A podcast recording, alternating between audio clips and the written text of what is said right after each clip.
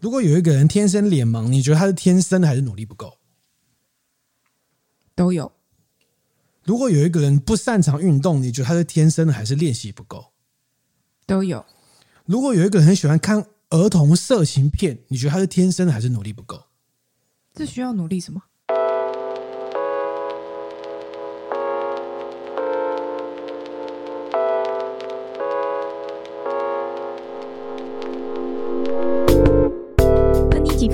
好的品饮时光，这里是喝把葡萄酒。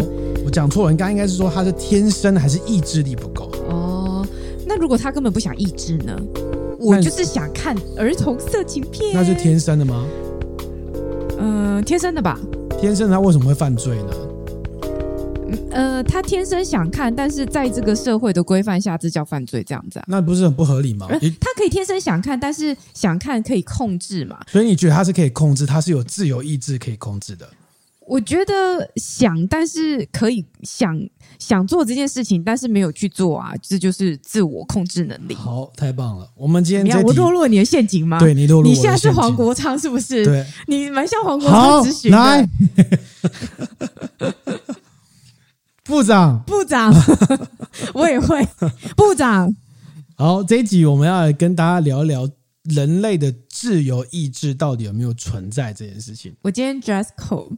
为了配合振宇哥的主题，特别换了一套严肃的打扮。自自由意志主题是黑色，是不是？还是西装加黑色？再搬了一台电脑，这样子、嗯、有没有很符合你今天要的？我觉得没有，没有吗？没有。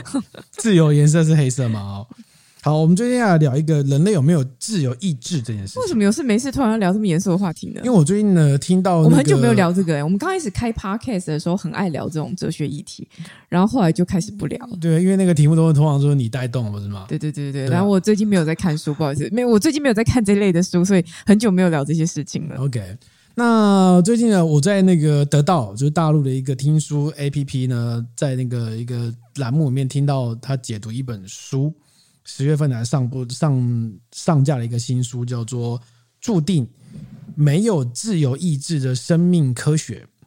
哦，它是来自于一个神经生物学家叫罗伯特萨博斯基，他的新书探讨这件事情。哦，然后呢，这本书里面呢，他探讨的人类没有意志这件事情，他用了一些科学验证的方式来告诉你，人类没有自由意志。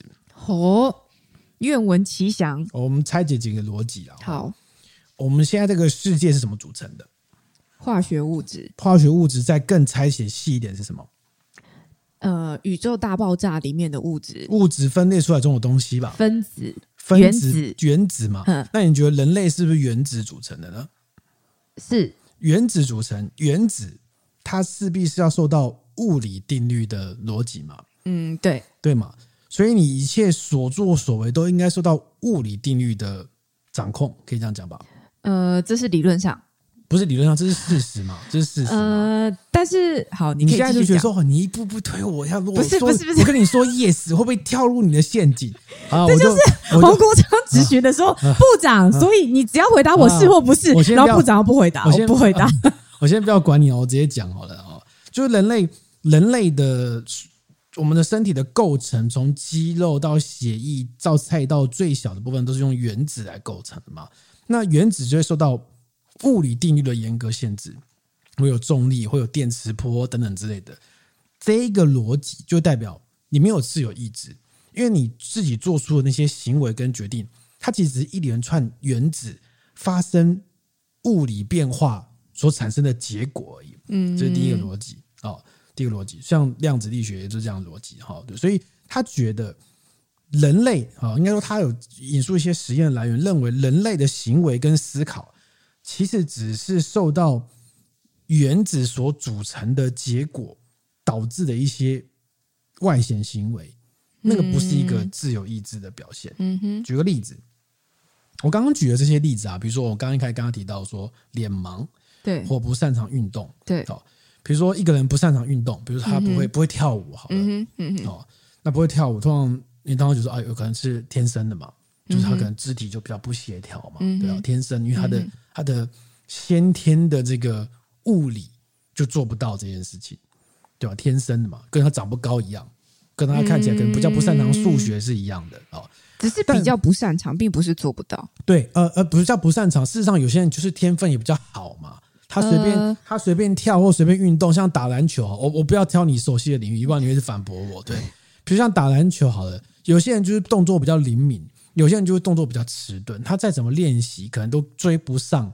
那些天生就很运动很渠道很发达的人，你这个是假定大家努力程度都是一样的，而事实上也是，事实上也是有我们在当大家努力程度都是一样的时候，当然他先天的条件比较好的时候，他是永远都是胜出的啊。呃，对，那就是先天条件这件事情就决定了你原本所组成你的。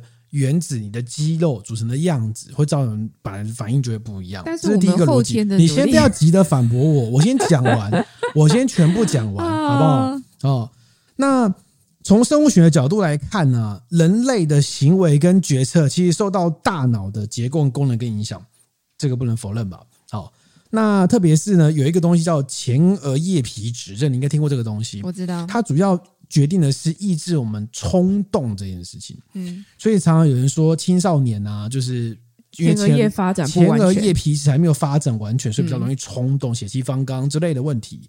那这个前额叶皮质它决定了我们控制冲动或是情绪波动或是决策的过程，但这个东西就是它前额叶发展的好或坏，受到很多因素的影响，比如说遗传、人种、你幼儿时受到的照顾。或幼儿时有没有受到一些不当的对待？幼儿时的家庭有没有完整等等，或者环境因素等等限制，会让你的前额叶皮质它发展的程度会不一样。那这个前额皮质它去抑制这件事情，它负责什么？它负责说，呃，根据作者的指出，哈，这个前额叶皮质它可以呃控制冲动、调节情绪、推迟满足感，或是推迟满足感，并让你更擅长规划长远目标，因为你。不会急着现在就要享乐嘛，对不对？所以换句话说，它影响了我们人类在当下这个环境的反应跟处理方式。那这个前额皮质液它是什么？它就是肌肉啊，它就是跟你的大腿的肉跟你的物质是，它是各种原子组成的肉，通过电磁波传导，发出一些信号，然后决定你的行为会变成什么。你现在是要冲动，还是你要抑制你的情绪？完全就是透过前额皮质液这个东西的分泌的东西。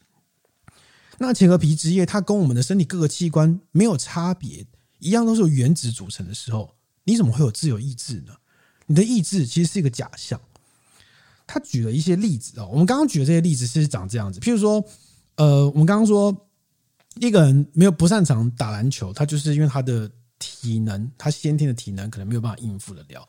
一个人脸盲，可能是因为他某个先天的机制没有办法清楚的辨识人脸，这个有一些科学研究可以支持嘛。一个人数学不好，可能代表说他大脑的发展里面就跟我们就跟我们可能有人少一个地方一样，哦，他没有办法完全的去理解这个东西。一个人喜欢看儿情色童色情片，就是儿童色情片，这是违法的行为哦。这个经实验证明。他只是因为它的前额皮质液没有办法抑制，所以它是一种先天的生理疾病。嗯，那如果这样的论述，我们经过科学验证，实际上这本书所谈到，就是他认为或者他引述的一些来源，就是认为前额皮质液的发展会影响我们大脑的成熟跟功能，会影响我们去做各种选决策的时候。你会决定说，哦，比如说我在看书的时候，我要继续划手机，忍不住，还是我可以定下心来这件事情的时候，你不存在自由意志，你的意志只是在于那个前额皮质液它发展与否的问题。当然，前额皮质液还有很多东西，比如说你怎么吃饱啊，好，你有你有没有各种外在环境让你的前额皮质液可以足够分泌一些东西，让你去抑制你的各种冲动。嗯，那这样子来说，如果没有办法冲动的人，他不是因为。如果没有没有办法克制冲动的人，嗯，他不是因为他的自制力不够，而是因为他的前额皮质液没有达到一定的功能，所以他是功能缺乏，嗯，而不是他自制力不够，嗯，哦，可呃可可以讲话了，是不是？我现在 反所以所以所以所以这样的逻辑就会告诉你，爱拼才会赢这件事情，嗯，是错的。原因是因为这个人会决定要去拼，嗯，是因为他的大脑经过原子的运转之后，他决定他要选择拼，嗯，并不是他个人觉得他要拼，嗯，对。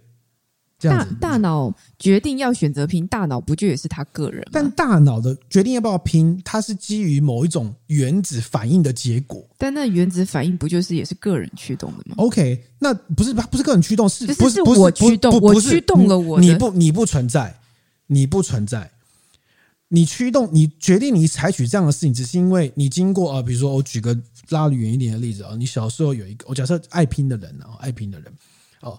假设你小时候有个健全的家庭，然后你经过家庭之后，然后你你是一个呃前额皮职业发展会比较积极的一个种族，经过一连串的，然后你当时又小时候营养又很好，所以你的前额皮质液发展的比较完整，所以导致于你的前额皮职业它在接收讯号跟发散讯号的时候，容易产生这样的结果，所以让你导致看起来你好像在拼，你会决定选一个比较积极的做法，但事实上你只是一连串原子所产生的化学反应而已。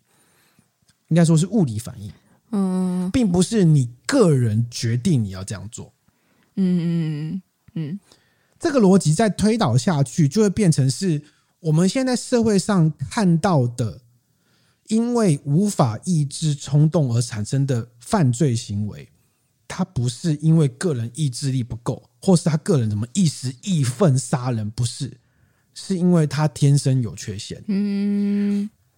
如果这样的逻辑啊推论成立，但实际上不是推论，因为这本书它用了很多医学的证明，证明说前额皮质液在我们脑里面扮演的关键性的角色。不过到了这个角色，其实是大脑面最晚成熟的部分，它对于你的情绪跟你的个体行为有非常大的关系。好有趣哦。他他举个例子，譬如说我们人类啊，在看到一些杏仁核，不啊不是讲错，不是看到杏仁核，我们人类看到一些。非我族类就是不是我们这个种族人的时候呢，对，根据大脑的监测实验，对，它可以在非常短的时间之内就激发出恐惧的行为，嗯，恐惧的心情。但是你的前额皮质液很快就会出来抑制，就是它就是关掉杏仁核这个反应，嗯。那这个代表什么？代表说人类本能的反应是会种族歧视，嗯，因为我看到不是我族类的人，他就会激起恐惧的行为。但是你受过一些。呃，前额皮质液可能比较良好发展的环境跟刺激之后，你的前额皮质液会很快速的发挥行动，然后告诉你不可以这样子，嗯，好，你就会快速的说，呃，没有没有没有，我觉得很正常。我觉得这个最举举个最基本的例子，印度移工，哇，现在满大家上街头说哦歧视，对哈，这是一样一样的意思。那如果有些人前额皮质液发展的比较不好的人，他无法及时的启动运动做，他就会变成是无法关掉他的杏仁核对于这些非我族类的反应，然后他就会说什么：“我就是歧视，嗯，我就是歧视你们这些人。” 所以这是自由意志吗？你不觉得所以人需要修行吗？呃，我不觉得。好，根据根据这个书的推导，你如果选择书的修行这个东西啊，也是因为你的前额叶告诉你你要修行，是吗？会引导到你要往那方向。哇，好好，我觉得是这样，就是说我我一直以来都觉得。我我一直以来都都觉得我还蛮信奉科学的，我也相信部分的那个生理机制构造会促使你去做什么样的呃结果，或会促使促使你做什么样的选择，造就了什么样的结果。但我觉得它应该是一个呃一个光谱，它应该是一个光谱。我们如果回到运动的例子来说好了，我回到熟悉的舞蹈领域来说好了，嗯、对，有些人天生的运舞蹈细胞，不要运的，他的韵律感比较好。他天生的那个，就是有些人是什么记舞比较快啦，有些人就是律动感比较好啦，有些人跟拍跟很快啦。那有些人可能搞不好他的肌肉就会比较发达嘛，或什么之类的。那他可以导致他可以做比较高难度的动作，种种各方面都有。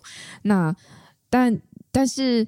如果是这样子，条件比较好的人跟条件比较差的人用了同样的一百分，就是百分之百的努力的话，当然我会认为除非他们努力的成效上面有差，效效能上面有差，不然我当然会认为说，那条件比较差的人，他当然追不上。但是如果条件比较差的人，他也愿意付出很多努力，而条件比较好的人，他的努力不够的时候，那那个。状态就会稍微有一点平衡上了。但他的努力与否这件事情，并不是他自己可以决定的。但对，因为你要讲的并不是努力与否的问题，你要讲的是他要不要努力，或是他怎么努力，他努力的程度这件事情，你觉得不是他自己可以决定？这本书觉得是，是他要不要努力这件事情，并不是他可以控制的。呃。我会比较倾向于理解成，他努力了之后获得的成果能不能超过那个程度，不是他自己能控制的。不是，是他能不能够努力。我我，我知道这两，我知道这两者当中的不同。然后我我说我的理解比较像是这样，因为如果你说如果都不是他自己能控制的话，那这天底下没有自己能控制的东西了。没错。那如果没有自己能控制的东西的话，这是一个虚无主义。那我明天开始，呃，我下礼拜开始我就不录音了。因为我不能控制。OK，没有我好，你你得出了很好的结论，没有错。这个东西啊，当如果人们知晓了这个道理之后，它确实很有可能导致两种结果。第一个就是躺平，哦，就是呃，反正我现在选择躺平，也是我无法控制的结果嘛，对哈。那我现在选择努力，我也无法控制嘛，对哈。所以就变成虚无主义。第二个是嗯，犯罪。因为你会觉得说，哎，我现在选择犯罪，这个我并不是我，是因为某种因素，嗯、是某种原子，原子，我的前额叶，我的前额叶，某某种发展导致我想要有这个冲动去做这件事情，所以这个我不是我。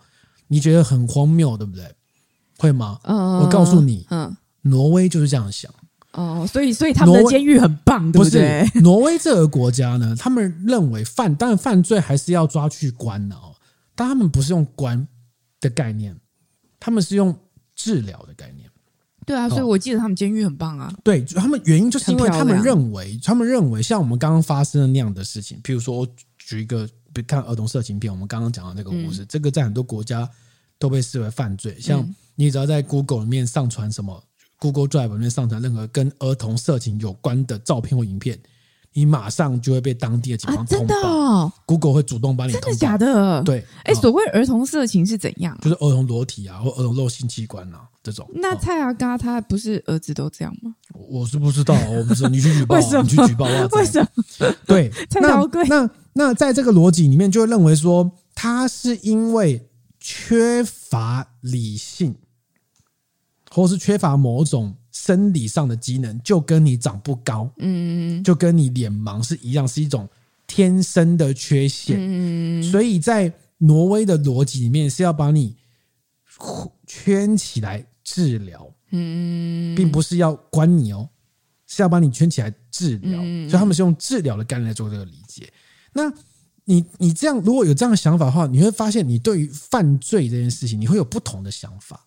比如说，我们在录，我们很久以前出了一个新闻，就是，呃，有唐氏症的，应该是唐氏症，唐氏症还是喜憨儿忘了，嗯，就是他们一群团体要做社会化的训练，所以带我们去餐厅吃饭嘛，嗯，然后那个唐氏症的儿童就会在，就他有时候吃饭的时候会发出一些叫声啊，然后餐厅可能觉得有点困扰，于是就跟喜憨儿的这个那个协会大概就说，哎，可不可以，我们也很欢迎呢，哦，那可不可以请你们就是非。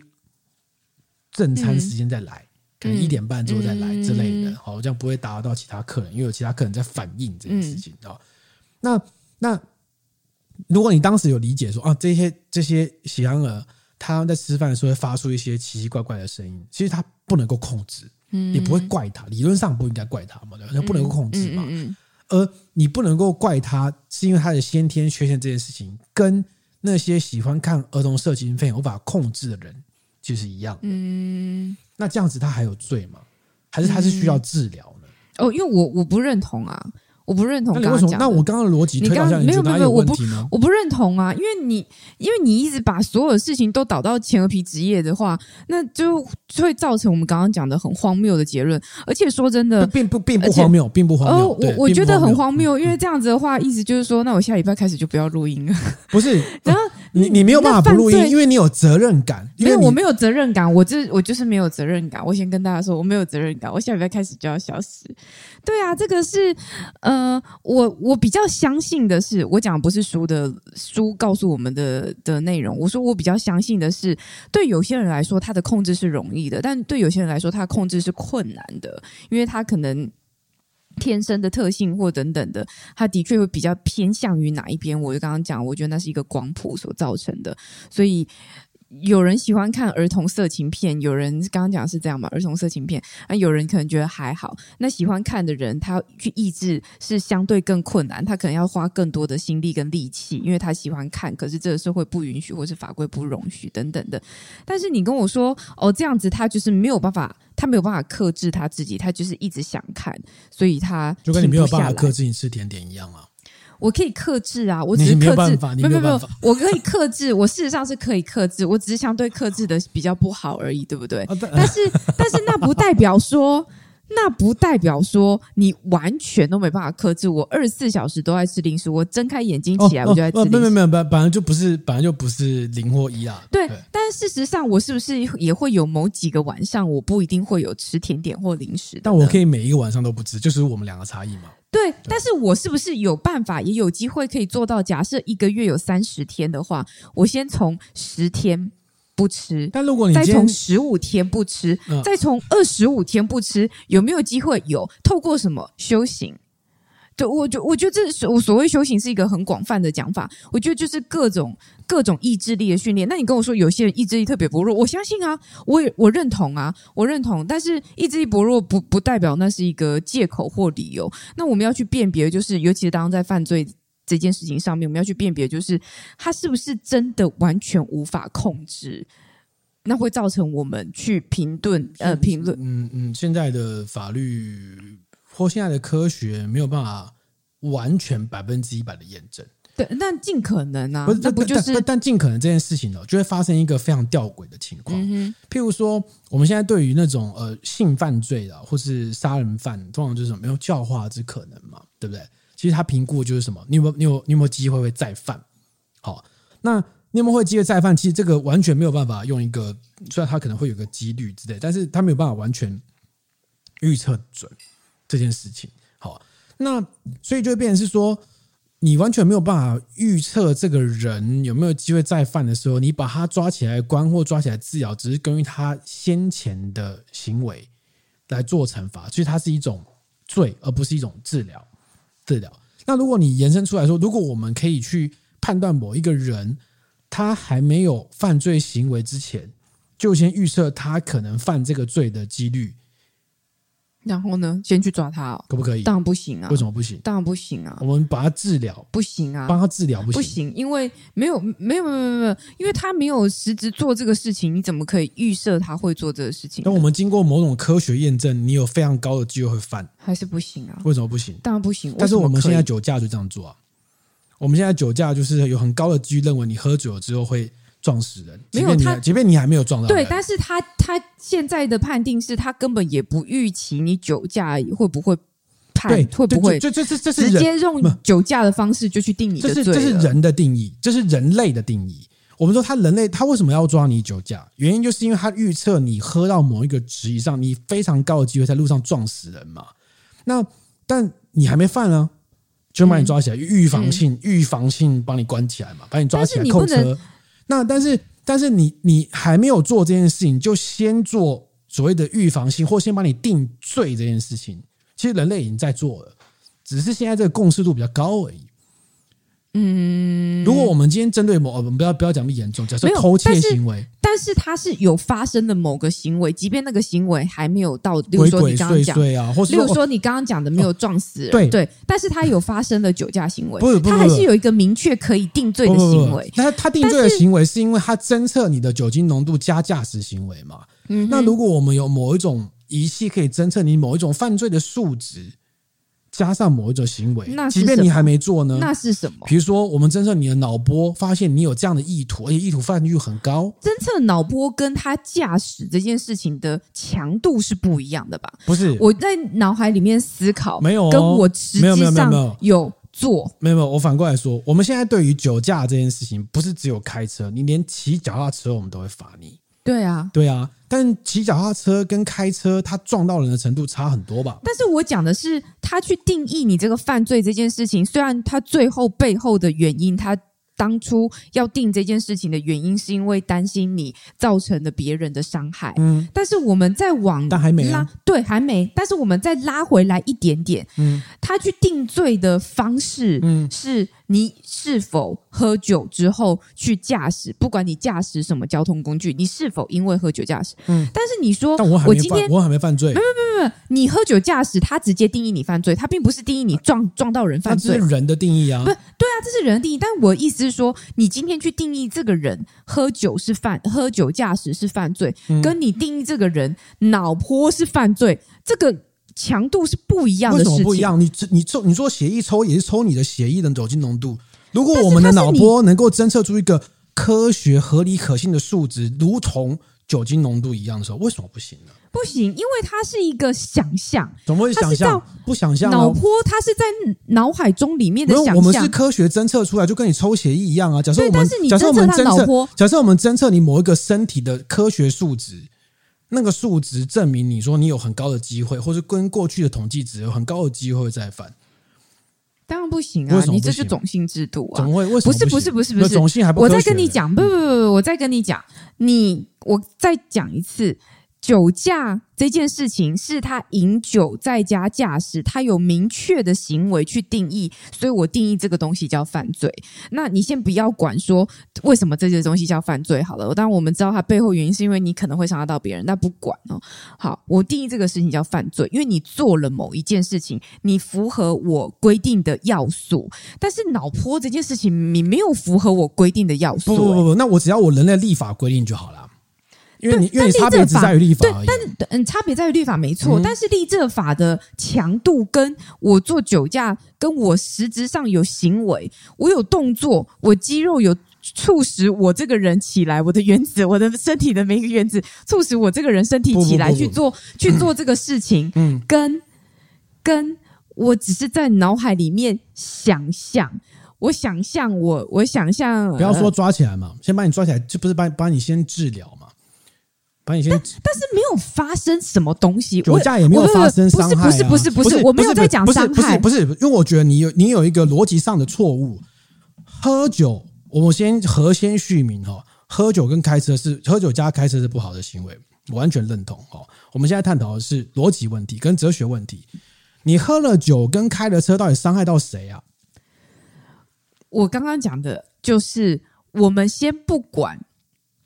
他是不是后面背后的逻辑，就是他后面定这个法之后，他后面的意义是伤害到第三人嘛？嗯，他预设你这样可能有可能伤害到第三人，对，但也有可能不会。你觉得？但也有可能不会吧？你对，有可能不会，对吗？但是你觉得他有可能伤害到第三人？脑波想一想，也是有可能伤害到第三人。你的逻辑是这样吗？我的意思，我的意思是说，如果我们有一个。科学的检测仪器就如同抽检你血液内的酒精浓度一样的话，嗯哼，为什么不？当然不啊！为什么不？因为他没有行为。呃、我讲的是我，我的意思是说，我的意思是说，你你你是指的是他的酒精浓度高加驾驶的行为嘛？对。那如果我的逻辑是这样，假设我们未来推演出这样子，嗯哼，侦测出侦测出啊某一种你脑内的物质、嗯、或是身体的物质达某个水平以上。然后你又做了某一种行为，即便那个行为不是直接的犯罪，我可不可以把你先做关起来，拖抓起来呢？如果是这样子的话，我觉得他逻辑跟酒驾就很像了，很像啊，这可以吗？可以吗？不是。那那我们就要先厘清说这个行为是什么，因为第一，你你必须符合两个要素嘛，嗯、跟我们酒驾符合两个要素一样，嗯、你酒精浓度，嗯，你血液里面酒精浓度，嗯、再加上你的驾驶行为，嗯、我们认为这两个加起来，嗯、它的犯罪的可能性，我举例就是浓度很高，然后开始尾随妇女回家。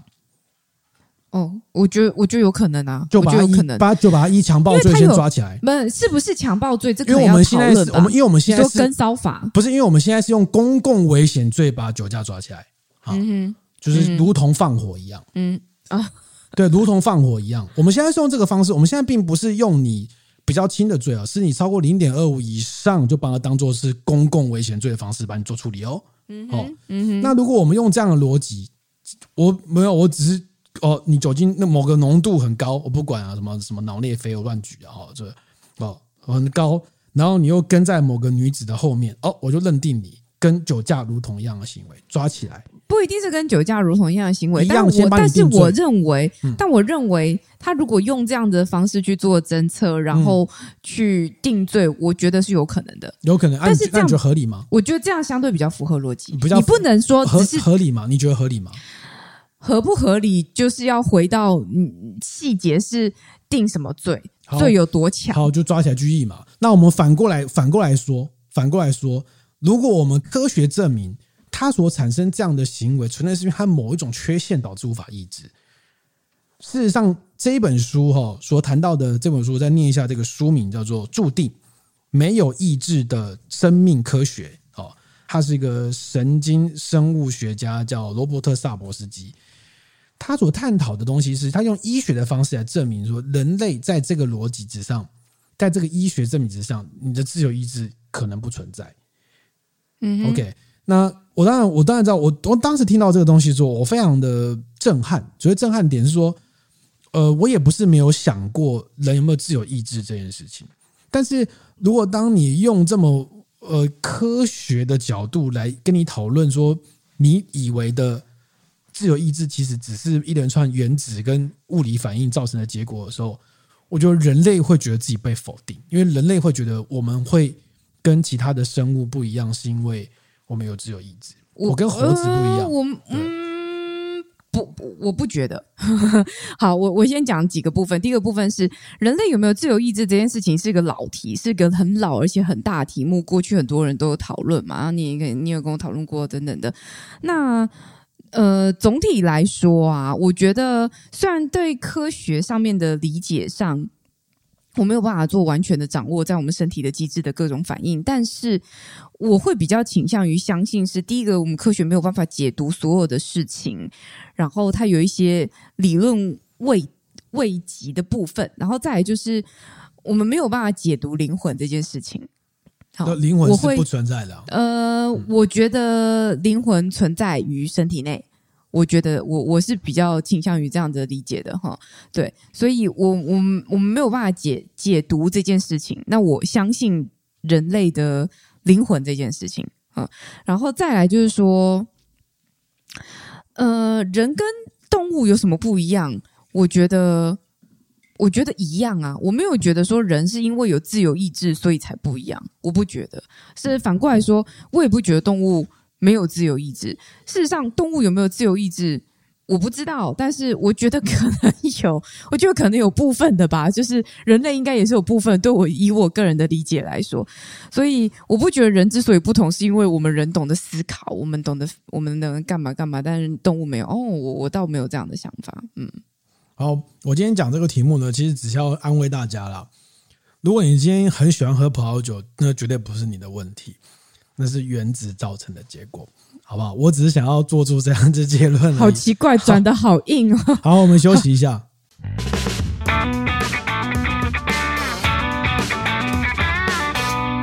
我们先前讨论过那个有关于流量跟商业模式的问题。嗯，好。那我们来继续来聊一个，只要如果卖得动的话，是不是就是对的呢？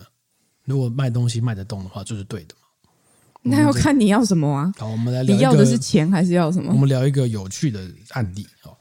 在葡萄牙中部呢，有一个小镇叫塞空巴达，塞空巴达。然后他最近呢，不是，其实不是最近，有一阵子，他想要推出一款酒呢，叫做萨拉扎的回忆。萨拉扎的回忆。那这个萨拉扎呢，很很有趣。但是他想要推出这个葡萄酒叫萨拉扎的回忆呢，去做注册商标，但是葡萄牙的国家智慧财产局呢，却不批准，不批准他这个商标注册。嗯哼，原因是因为这个葡萄牙的智慧财产局觉得这个名字跟当代的价值观格格不入。为什么？为什么？哈，因为这个萨拉扎呢，他曾经是葡萄牙的总理，然后。他在一九三二年到一九六八年曾经执政了三十五年，他是一个独裁者的概念。哦，那独裁者他当时在执政的期间呢，呃，就是反正就是搞一些恐怖恐怖政治啊，算是恐怖政治吧，对，就是有很多这个反对他的人都被他秘密警察暗杀掉，出来跟他竞选的暗杀掉。我要去查一下他这他这三十五年来的那个。总理选举的得票率都是百分之八十七十以上，然后都没有人出来跟他竞选。嗯哼，这样执政了三十五年，他利用一些秘密警察啊，或是一些恐怖、比较激进的方式经营这个国家，执政三十五年。这个三十五年是欧洲最长的这个独裁，呃，就是单一执政者执政的最长的国家之之一，这样子。对，那。就要回到说，那这个小镇啊，这个小镇我们刚刚讲叫做圣塔孔巴代啊，哦，这个这个小镇呢，为什么要推出一个叫做萨巴达的回忆做这个葡萄酒的名字呢？嗯，原因是因为这个小镇呢是这个总理出生的地方。嗯，哦，这个小镇呢，它在西班牙中部，然后一个地方叫做杜奥的地方。它大概一万多人左右，然后其实葡萄酒在他们这个产区算是蛮重要的啊。那我们现在有听众有跟我们敲碗，想要跟我们请我们聊一下葡萄牙这个产区。然后我们今天喝的这些就是葡萄牙酒，葡萄牙，对对？就是葡萄牙。那我们简单跟大家聊一下这个产区，葡萄牙这个产区它就是一个长形的国土。如果大家有概念的话，就伊比利半岛，没有？先是西班牙的大一块嘛，对不对？然后最左边就是葡萄牙很长一个细条状的国家地方。它的宽大概只有两百公里左右，其实蛮蛮窄的。嗯，然后所以它就是离，要么就是离海很近，要么就是没多久就变成山脉。你说靠西班牙那边那样吗？对对对，就是刚才变成山脉。嗯，所以它一个横轴上的地形变化其实很多，所以它靠近海的地方就比较潮湿，比较凉爽；但靠近内陆的地方就是温差会比较大，会比较干燥。所以造就葡萄牙其实。从红酒、白酒、粉红酒、气泡酒到浓郁的红酒，它都有，就是类型非常的多元这样子哦。那它大概可以分成九个产区，比较有名的在北部，像最有名的什么西北角的绿酒，嗯，哦，然后在东北角的斗罗河产区，这个两个都是西班牙呃葡萄牙最有名的两个产区，嗯。那绿酒，呃，我们那天我们那天才去参加这个葡萄牙业界的品酒会嘛，对？绿酒它就是因为靠海边。所以它就很潮湿，那潮湿就是太阳少嘛，因为下雨就不在，阳光就比较少嘛，所以它就是葡萄就比较还没熟，它就采了，就采摘了，所以它的酒都比较清淡。那如果葡萄还没熟就采，就会怎么样？比较酸嘛，对，还没熟嘛，对。那所以西班牙的绿酒产区呢，它为了掩饰这个掩盖这个产区的缺陷，就清淡又酸，那不是不好喝吗？他就会故意把酒呢弄一点气泡，对，哦，就是有点哦，好像很很 flash，嗯，很生命力，嗯，然后再留一点点残糖，哦，柔化那个酸度，就反而变成一个很特色的做法，这样子。酒精浓度多半在十点五帕以下，这样子。那在绿酒产区最有名的就是阿巴利诺，嗯，就是西班牙的阿巴利诺这样子。好，那它也是最近加入波尔多，变成波尔多的法定品种，二零二一年开始种植。啊啊，瘦瘦，对，那。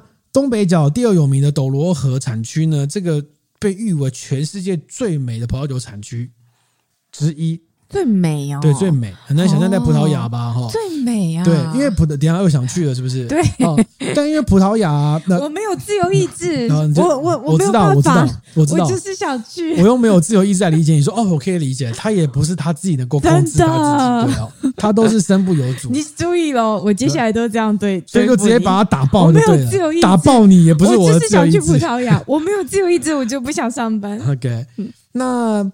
在东北角的斗罗河呢，因为它都是它是一条河川穿过去，斗罗河这河川穿过去，所以它的葡萄园都是在很斜的梯田跟斜坡上。然后这个地方也是很有名的波特酒的产区，所以你去看很多波特酒的产区，哦，那个坡度都斜乱七八糟的这样子。嗯、那我们刚刚提到靠海边就比较凉爽潮湿，那靠内陆就比较温差大又热嘛，所以这边的酒通常都是红酒的颜色很深。口感很浓厚，多酒精。这个我们那天去喝有几款酒，就是真的长这样子。哦，这种很有名，就大概有有点概念嘛，对不对？嗯，国家图瑞加，对，国家图瑞加最有名，没错，这个葡萄品种，国家图瑞加这个葡萄品种呢，也是最近被波尔多加入他们新增的法定产区的另外一个品种。也是从二零二一年开始可以种植，所以波尔多真的是毛起来耶！所以最快你可能到二零二三或二零二五，你就可以喝到。之后去波尔多有有有这个混酿的版本，但是要十趴以下，十趴以下。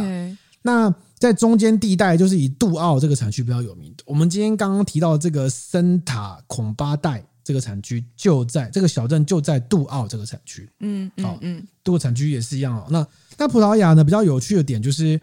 呃，它其实本来是一个自成一格的产区，因为它就是西欧，就离这种中欧很远，你知道吗？然后也不太跟外界交流比较少，相对来说，所以他们有非常多自己的自己的品种，嗯，然后很很老旧，两百五十种，对对对哈。然后，但是在一八一九八六年加入欧盟之后呢，开始有很多欧盟的资金进入，就帮你盖酒庄啊，更新设备，然后引进一些。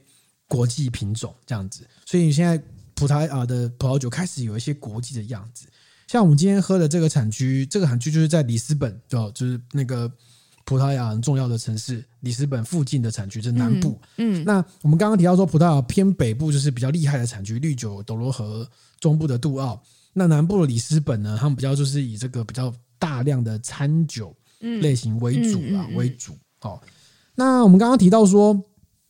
因为葡萄牙很长一段时间，就是他们都跟外界比较没有什么酿酒界比较没有什么联系，嗯嗯，所以他们到现在还有很多原生的品种，嗯，如果有在考 WSET 的，应该要庆幸葡萄牙至今还不是一个非常有名的产区。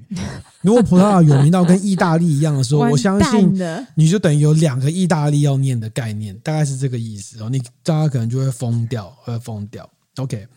好，那我们再回到刚刚这个这个酒，他提出的这个，我们刚刚提出说这个小镇，他要以这个萨拉达的萨拉扎的回忆，嗯，来做这个酒，被当局反对，原因就是因为这个萨拉扎其实就是一个过去长期独裁统治很长一段时间。我拿个比喻好了，嗯，有人要推出蒋中正的回忆的葡萄酒，我觉得台湾不该反对啊。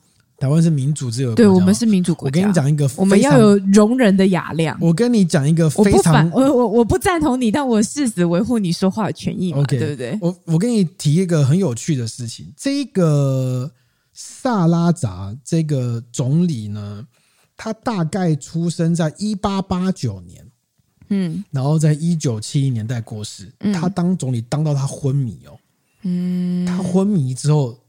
才换人，你知道吗？当到这种程度哦。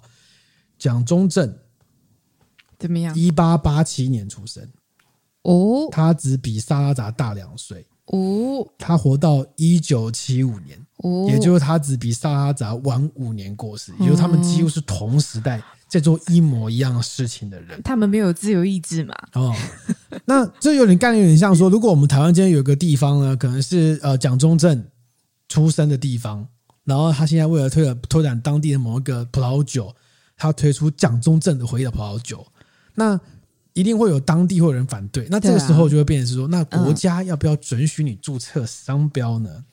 所以他们最后的状态是在这个商标局在当地的报纸，这个官员发言是这样子，他说啊，哈，这个萨拉扎呢被视为独裁者，嗯，在当前的民主体系之下。注册这个标志会跟我们司法系统的基本原则背道而驰，嗯，所以他倾向就不批准。但是在这个小镇的市长，他表达非常的不满，并批评是荒谬的决定。怎么说？他说呢，萨拉扎这个品牌是对我们来说就是一个磁铁，是它可以为我们这个经济危机时期为地区带来。急需的现金有什么好值得羞愧的呢？嗯，而且我们需要一个让全呃需要一个全世界都知名的名字来跟我们的产品连接在一起，嗯，这样才能够帮助我们度过经济困难的时候。简单来说，他也是在消费它啦，是在消费它，没有错啊，没有错啊，对啊，为什么不消费呢？对啊，对啊，为什么不消费呢？哦，不用白不用嘛，对啊，不用白不用呢？为什么不行呢？然后他被当局驳回之后，我们先声明一下，这个是二零一二年的新闻啊。那他提出这个萨拉扎的回忆这件事情被驳回之后呢，他没有放弃这个这个当地的市长跟这个总庄，嗯、他们后来继续又推了萨拉扎的山丘、萨拉扎的葡萄园。就用各种名字要去想办法去提交作为商标注册，然后呢，然后都被驳回了，都被驳回了。如果是台湾真的弄了一个什么蒋中正的回忆，我们应该不会被驳回吧？我们觉得商业不行，但公家不行。商业可以，但公家不行。对，官方不要啦，嗯、官方不要，因为官方力量毕竟不一样，这是集结众人之力去做的事情嘛。但是你商业上的话，但可以卖钱的话呢？我们现在也是在故宫卖什么？哦，朕知道了。啊，是不是也是一种独裁统治？雍正所批的那个奏折？不不不，这已经叫做文创。哦，这不他死的够久，就像文创，是不是？对啊。所以讲到这，可能在一百年后会变成文创，可能还不够，还不够，以后可能还不够，差不多了吧。一百年很快就到了啊！朕知道了，大概两三百年了。对啊，再过再过久一点。不过萨拉扎当时在葡萄牙统治，他做了很多跟蒋中正很类似的事情哦，真的、哦。譬如说，当地有非常多以萨拉扎命名的建设项目哦，这跟蒋中正很像。对啊，中正叉叉叉。桥梁啊，体育场啊，嗯、等等之类，我们有中正体育场。没有啊，我觉得，我觉得你放诸四海皆准，就是各种独裁者他们会走的路都差不多啊，就是就是就是路路的命名啊，重大建设的命名啦、啊，嗯、然后这种对对啊，然后我刚刚提到嘛，他当总理一路当到一九六八年，从一九三二年到一九六八年。陷入昏迷，据说是在洗澡的时候跌倒。嗯、哦，这么这么戏剧化。陷入昏迷之后，由当时的总统解除他的职务，然后再过两年就过世了。这样子，对啊，就分享这个有趣的例子。因为我们最近去参加葡萄酒的东西，呃，葡呃葡萄牙的品酒会，嗯、然后我特别去喝了这个呃国家图瑞加，嗯，还有这个当地我们刚刚有一个中部的产区，就是杜奥嘛，嗯，好。那杜奥旁边还有一个产区叫做贝拉达比，嗯，然后这个贝拉达比也很有趣，就是它是葡萄牙产区里面少数以某一个当地的原生品种的红酒为主，这样。那个红酒的葡萄酒叫那个葡萄品种叫做巴嘎啊啊啊！就是日文那个巴嘎，好，然后也是一个比较粗，就单宁比较粗犷类型为主的。那我们这次去葡萄牙品酒会呢，我特别喝了很多国家图瑞加。然后我觉得蛮蛮明显的。你特别去喝很多国家图瑞加啊，但它有标吗？有啊，有标，有标，有标，有标，有标。因为国家图瑞加也是波特酒很很著名的葡萄品种，主要的葡萄品种。那我发现国家图瑞加好像可以理解为什么波尔多最后会选它进这个新增的法定品种，是因为单宁跟颜色吗？不是，是因为耐热。是因为耐热。哦、我们刚刚提到了葡萄牙的产区，它临海是潮湿凉爽，到内陆是炎热，然后温差大。哦，那、嗯、那所以内陆为为主的产区，红酒的比重会提高。嗯，包含以国家图瑞加作为基底，然后然后再来是因为我刚刚提到葡萄牙有很多原生品种，嗯，他们在一九八六年呢开始加入欧盟，慢慢开始跟国际市场开放，嗯，所以他们留下很多原生品种呢，基本上很少外流的。嗯，你很少在其他国家，或是是我是说，我几乎没有，我几乎没有看过其他国家有种国家土瑞加，对啊，没有错，没有吧？所以这对波尔多来说，它当然有绝对的，有时候采用一个独家的品种，或是稀少的品种，嗯，有助于我产区的那个风土辨识不会被因为我加入了很多哦，加入黑皮诺乱举哈，不会模糊掉那个产区特色，嗯，加上葡萄牙没那么红嘛。对哦，如果我加入 Shiraz 可能就怪怪的，对吧？太红了，然后对，然后再来是国家图瑞加的风格呢，它其实真的就是哦，颜色很深，然后单宁很浓，然后对啊，酒精浓度也很高，嗯嗯嗯。那这个对酿造来说非常有利，就是如果你觉得这个你的葡萄不够劲儿啊，加个一点儿啊，搞不好就很有 feel 了，就很有 feel。嗯，但波波尔多最新的规定有限制，就是这些新增的品种只能在十趴以内啊，哦，就还是有限制。它的比例，对、啊，因为我那天去那个葡萄牙酒展的感受下来，其实我意外的，呃，因为，呃，因为现场都是那个酒庄的代表来嘛，那么就会问他那个价格这样子。嗯、我意外的觉得，哎呦，葡萄牙的价格真的是相当的亲民，便宜什么便宜到爆。你说便宜到爆吗？我不知道听众们对于这个便宜到爆的定义应该是多少，但至少在酒庄那边的定价上来说，我们会觉得很亲民，就两三欧而已。对，然后酒质不差啊。当然，你说你要呃，我觉得简单易饮的、轻松好的，就轻松简单的餐酒的部分其实蛮多的。那再高阶一点的话的话，可能略少一些啦。我自己理解上是这样子，但我感受上面简单轻松易饮的。的酒的类型蛮多，而且品相很多，就是它从白酒、气泡、粉红什么各式各样，然后选择很多，然后价格又不贵，就是对于呃。没有要走高端路线的，只是作为一般餐酒搭配的葡萄酒爱好者来说，我觉得很棒啊。但在酒商来说，没有进口控，没有进口的。对，就是我们那天在讨论，那酒商当然大家会考量这个销售的部分，就是一样这样的价格，可是我去进一个没有辨识度的葡萄牙的酒，我还要作为呃，我还要去跟消费者。沟通就是我怎么样去跟消费者行销宣传这件事情，我要跟他沟通说国家图瑞家是什么味道，还不如一个波尔多，我就知道波尔多是什么了嘛。所以对酒商来说，他可能会有这一层的考量啊。然后没礼貌说人家没有辨识度，其实是有的，不是不呃对，对不起，我修正，不是他没有辨识度，人家下次不找我们去了，对不起。我没有说没有辨识，哎，我刚刚不是说我觉得很棒吗？就是不是他没有辨识度，而是对于大众消费者来说，他还是会认得所谓的国际品种嘛。那毕竟它的原生品种 萨拉扎的回忆就觉得有印象的，国家土瑞加或者是绿酒，对，但毕竟就是非国际品种，原生品种这么多，那这是这是葡萄牙迷人的地方，这也是葡萄牙的原罪，就是对大家来说会觉得啊，这产区好陌生，我只知道波特酒 这样子，还是会停留在那样的印象。所以他们真的也很需要多多来台湾跟我们做交流，嗯、然后需要像我们这样的媒体多多跟听众们去做沟通，是，是，不是这样讲？我们要跟大家讲萨拉扎的回忆嘛？萨拉扎的回忆，多多讲讲。布达拉宫的回忆听起来很像，就不同地方。啊，讲久了一次、两次、三次，大家那个熟悉感就有，开始遇到葡萄牙也觉得有一点亲切感，可以喝个两三瓶试试看，是不是这样说？是哦，我跟你讲，我今天特别为了录音的时候跑去卖场挑。对啊，我想说，哎，你葡萄酒，我告诉你。这是卖场架上唯一的一瓶来自葡萄牙，唯一一瓶。我在想，你这次，嗯，我本来一度要放弃了，你知道吗？居然挑得到，只有一瓶而已。哇，对啊，所以它的出口量其实很少了。那我给一些呃想要认识葡萄牙酒的听众一些建议哦，就是其实我们刚刚提到说，葡萄牙有名产区以北部为主，南部像里斯本这样的产区就是大量餐酒为主，但是变化性或特色性可能没那么强，就是。所以它的大量餐酒是说，它大量的酒通常是量大生产为主。我没有说品质差，但是可能就品质普通或者没有特色，就基本啦。但是因为这样的酒很便宜，那只要有一两支酒，像我们今天喝到这一支，其实做的还算浓郁的风格。嗯嗯嗯。因为它有混了一些 Shiraz 哦，然后呃做的有有一点点面向国际的样子的时候呢，你可能会觉得哦有一点点特别，好一点特别，但它价格其实你跟一般的其他产区比起来，我觉得只能算 OK。哦、oh,，OK 而已 okay.，OK 而已。那因为进的进口商少嘛、嗯，所以如果你有想要认识西班牙的特色的话，我个人葡萄牙啊、呃，葡萄牙特就讲错，对不起，两个国家太近了。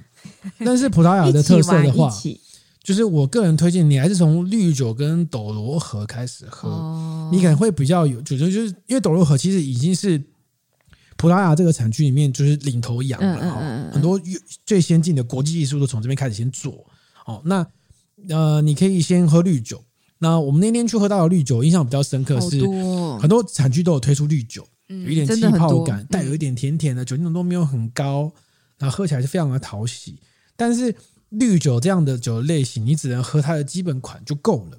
原因是因为你喝到越高阶的款的时候，它反而越越呆。我那天喝到的感受是这样，就是他可能就故意不留气泡了，果然是没收钱哈，讲话很诚实。然后，然后残糖残糖就变少了，然后反而觉得，哎，这个香气跟风味喝起来有点呆滞感，没有像说它的基本款喝起来这么活泼。哦，喝喝起来喝起来很有特色感。我觉得它的竞争力就在于它简单轻松易饮，然后在于小清新爽口之间，又给你一点点稍微的活活泼感，又不会让你觉得说太呆板，简单到一个无聊，又不至于，又不像 Muscat 这么这么这么这么这么哗众取宠。呃，对，这么哗众，就是华丽的香气，但是就是很瘦小的，呃，不瘦小，就是很无聊的一个小女孩这样子。是说葡萄牙的人均消费是最高的，哎，就是那个葡萄酒的人均消费。哦，是吗？对啊，对啊，对啊，我忘记是多少，不好意思，我那个笔记没有拿出来。就是它是全欧洲最高，应该全世界最高的吧？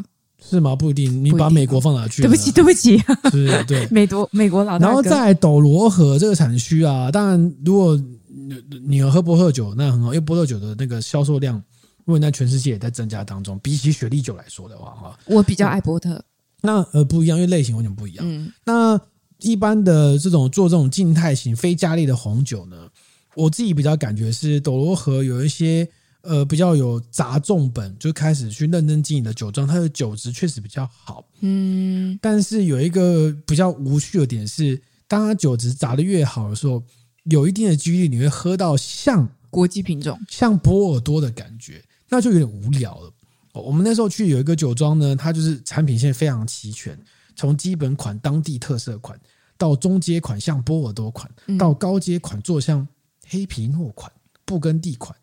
你就觉得说，嗯，我觉得你基本款比较有特色，因为在国际品种的版本，或是做面向国际的版本，我们其实有选择已经太多了。从智利、阿根廷、澳洲，大家都可以做出非常像，或是比波尔多更清新的风格。那你葡萄牙也做一样，大家觉得无聊哦。甚至我们那时候跟酒商一起喝嘛，那最残酷的点就是，如果大家都做国际。品种的版本，那你有什么理由做的比法国更有名？法国可能更好卖，或者澳洲可能更好卖，你葡萄牙可能没听过。价格啊，那它就是要尝试用价格去取得。但价格你没有办法便宜多少，就是比如说你这样进口来，也许卖个八百一千，你可能就是那个那个区间带里面可以找到。类似水平的酒，但是波尔多跟布根地越来越贵啦，所以波尔多还好，不布根地越来越贵。但是所以有个所以个考虑一点就是说，就是现在全世界的趋势就是说，你有什么当地的原生的品种是特别的嘛？所以我们过去的 podcast 聊过很多有原生品种的地方，像加州一些淘金的留下来的原生品种，然后像葡萄牙或者像阿根廷或智利原生品种。反而会变成它的特色，但我觉得他还是会遇到，就你像像像你这样子深度的葡萄酒爱好者，是以就是对葡萄酒专业的人来说，当然会期望可以看到更多不一样的葡萄酒的特色。但是对于大众更大众一点消费者来说，他会有跟消费者沟通的问题。如果都是当地的原生品品种，他标一个国家土瑞加，你就不知道他在干嘛的时候，他当然还是会。就是这会当中去考量犹疑，就会想说，那我还是要有一些国际品种样子的酒款出来，去打国际市场，不是吗？不是不是，那应该是什么？需要的是故事。这个是萨拉扎的回忆，这件事情就可以说明的。我告诉你，萨拉扎每天都喝这个，他独裁了三十五年，每一天都早上喝一汤匙，不是。你葡萄牙，哎、欸，葡萄牙这个国家，我们在我们的历史课本上是读过几句啊？有啦，什么船呐、啊？就是我的意思是说，极少，它的篇幅不大，你知道吗？所以这个国家对我们而言都已经是相对陌生来说，我们还要去理解它的故事，它的故事还要流传进来什么的，这件事情很困难。就好像那天在那个葡萄牙酒展上面，呃，我有去上。我有去听那个大师讲堂，那里面有嘛？啊，大师讲堂就是 Patrick 他上的，然后他有讲到，他说他前一晚在跟这些酒庄代表喝酒的时候，光一个品种的发音，他说他念了二十分钟都被纠正不对，就是念不出来，念不念不好就对了，就是他的语言的隔阂，然后文化的隔阂上面是有的，你无法漠视。我们跟他还隔着，不是我们跟他，就是他跟大家还隔着一个西班牙呢，西班牙还。大家更理解一点吧，对不对？把西班牙讲成第三者，不是我意思是说，西班牙大家还稍微理。哎，你看有多少人是法国跟西班牙一起玩，但他会玩到葡萄牙吗？其实不一定。哎，葡萄牙就明明就在旁边，但是你你不一定会往那边走，所以他要用这样的，要用故事，要用背景，要用内容行销来说的话，他更需要。有时常的接触，让大家有有一个熟悉感，不然你很难一下子就接到或吃到啊。所以，嘛，所以他们现在大家知道，他要推出沙拉杂的回忆，都在台湾卖，就是说，如同蒋中蒋中正般的，呃，葡萄牙版的蒋中正。狂人独裁者，呃，如何掌控的？呃，狂人日记的酒，对不对？大家讲啊，这样好像就开始有一点感觉了，有没有？就是好像就是要下一些惊悚的标，然后大家听众然后都跑去侯友谊的造势大会上卖，哦，对不对？你这个 贴成蓝色标签，你这个真的蛮黑色幽默的。这一集要下，你要投给谁？你告诉我，这我说是可以卖给国民党的葡萄酒啊。我不知道该说什么了，好可怕。OK，好，那我们今天这集就到这边了。好，你现在收听的是《荷包葡萄酒》Podcast，它是今天跑去买酒的郑宇吗？啊、呃，对对对对。然后那个一直在讲自由意志，让我有点不爽。然 后他是不相信人类没有自由意志的小妖。我觉得部分啦，部分好不好？OK，好，如果你喜欢 Podcast，欢迎到 Apple Podcast 给我们五星好评。好，我有想到最近有人评一星的那个理由，我觉得蛮有趣，我好想回复他哦。哦，你不要回人家了。我想回他。好，你也可以到我们的呃 IG、我们的 Facebook 或者是我们的呃 YouTube 继续来留言给我们啊，骂、哦、我们也可以。不要不要骂我们啊！你不喜欢我们就不要听啊，就不要听。无所谓啊，不喜欢我们听不会不会，我现在心脏不要不要不要，因为你都没在看，你当然心脏大，都我在看啊，对啊。好，你也可以写信给我们，信箱是 y at tipsy with me。好，就这样，我们下一拜见，拜拜。